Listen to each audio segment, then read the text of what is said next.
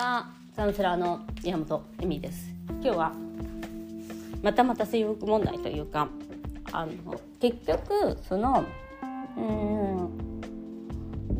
そのやっぱり一番の問題っていうかここのセックスレス女性セックスレスの名前もそうだしセクシャリティの問題の一番の問題は、えっと、結局その女性が被害者になり続けてしまうようなセックスを続けているっていうことなんですよ。だから多分ねなんか昭和の時代はセックスレスなかったよねみたいな話をしていてそううちの親とかそんなの信じられないという感じでしたとかいう方も多いんでなんでだろうなって思ったんですけどうん、もしかしたらあったのかもしれないんだけど文句を言わない？だってその時代の女性だよ。セックスがないぐらい文句を言っていたら多分あのなんかそれこそ人間だって今で今でさえ今でってあの感じてる姿を見せたくない人です。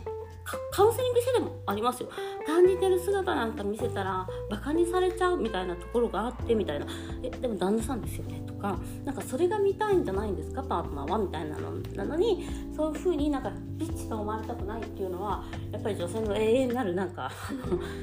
少女伝説みたいのがあるのかなんかそういうのをずっとつなげていく人もいるので何て言うかそのともう一つあるのがやはり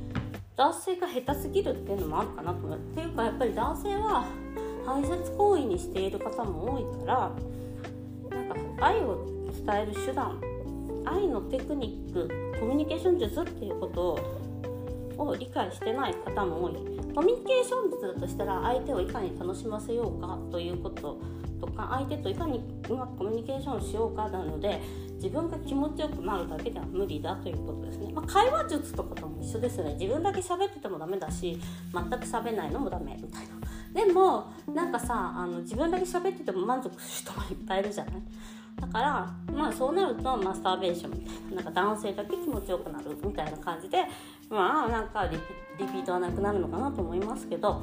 まあ嫌だなっていうその女性が断るとかなのかなと思います。ねやっぱり女性と話してて本当に思うことの一つになんか年とかは関係ないんだけどへその俺さ男の人はやっぱりすごく下駄を履かしてもらうっていう言い方をするとあれだけど人生の中で得することが多いんですよね。得してきたことっていうかだでも自分は得してきてるから当たり前にあるものじゃないですか。例えば私たち目が見えない人にとってはすごい得な人生じゃないですか。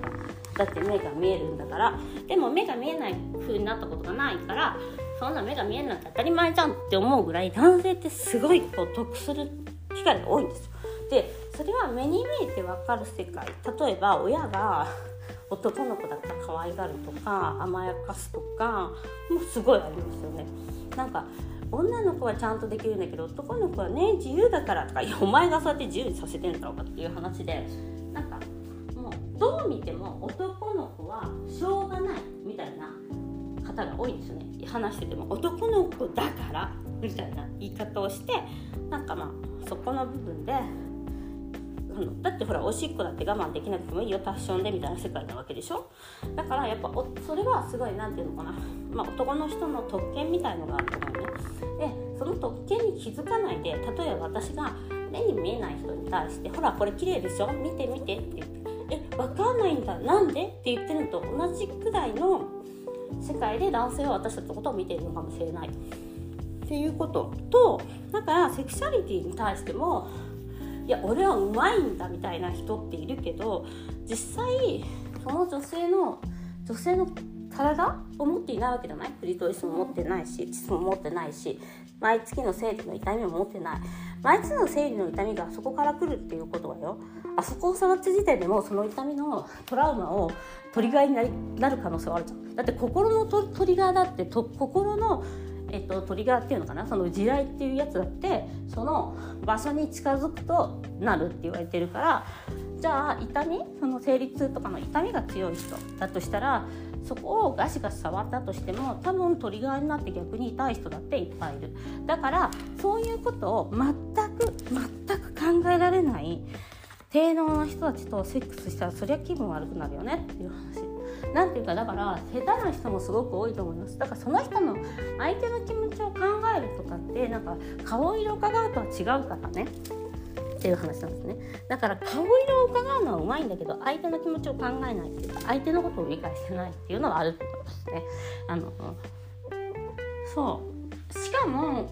伺わ、えっと、顔色を伺わなんかなんかできない人に限って君が喜んでくれればいいんだって言うんだけど私がこうしたいって言ってもそれができないっていう人もいっぱいいるしね。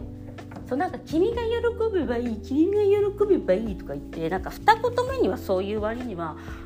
これこれみたいな全然喜んでないの分かってないのかなみたいな人もいっぱいいるからなんかそこら辺ででもエゴっていうのが分かる。その言葉面で言っているのか本気で言っているのかはそういうところで分かるし仕事仕事ぶりとかも多分それでバレバレなんじゃないでしょうかね。って思うんですね。うん、だからそのセクシャリティが苦手な人って相手の気持ちを察することが苦手なんだとは思います。なんか顔色は伺うけどやっぱ逃げるっていうか。だからレッスンになる方も全く同じでコミュニケーションが下手。っていうことになりますね。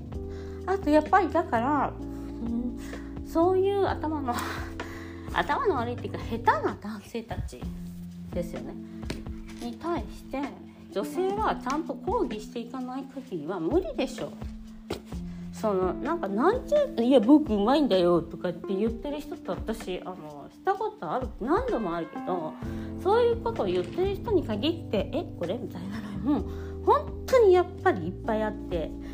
そのたんびになんか騙された気分よね当たり前だけど。その毎回まで騙されなくなるけどなんかうん。でね友達が言ってたのが自分はすごいうまいんだよってその人絶対うまいと思うって言ってまあ私はそこでいや男流せ生の男塾っていうのがあるからそれに行ったのかしらぐらいに思うやん。そういう感じでなんかええなんかあるのかな？メソッドがあるのかな？と思ったらなんかおもちゃ毎回使う。おおもちゃってううまくなる。なんか意味あ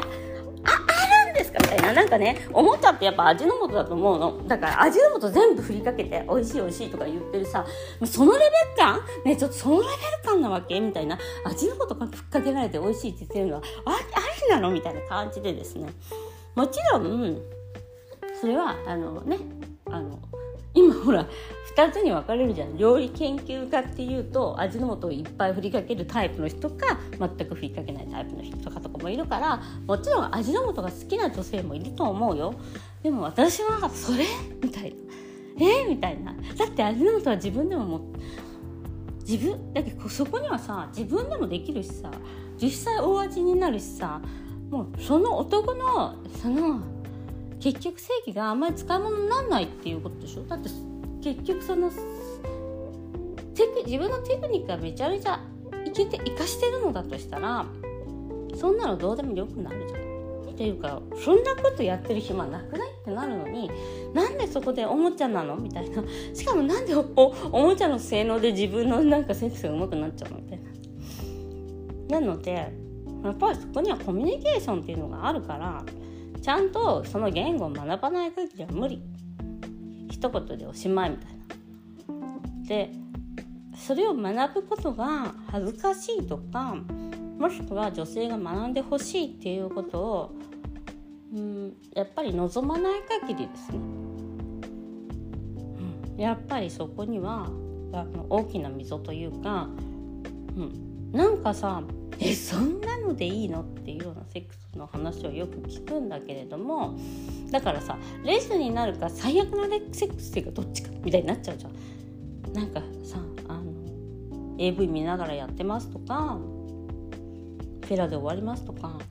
ちょっと感謝とか口出しで終わるのどうなってんのまあでもそういうなんか悲劇的なセックスを続けていく必要はないんじゃないかっていう。の女性は被害者になり続ける必要はないっていう。でそれで「お前はビッチだ」とか言われたらもうダメ。その人本当に人間として失格だから。だってさそれをさ「お前めくらじゃダメじゃねえか」って言ってんのと同じなんだよ。ちょっとおかしくないみたいな。はあみたいな。だから女性も最初からそこにプライドを持つっていう付き合い方をすればこの人はセクシャリティにプライドがあるんだなっていうのが分かる。うるさい女なんだなって分かって逃げてもらうしかないだから、ね、逃げてもらった方がいいのよ。うん僕はちょっとダメです。はいということで今日もご視聴ありがとう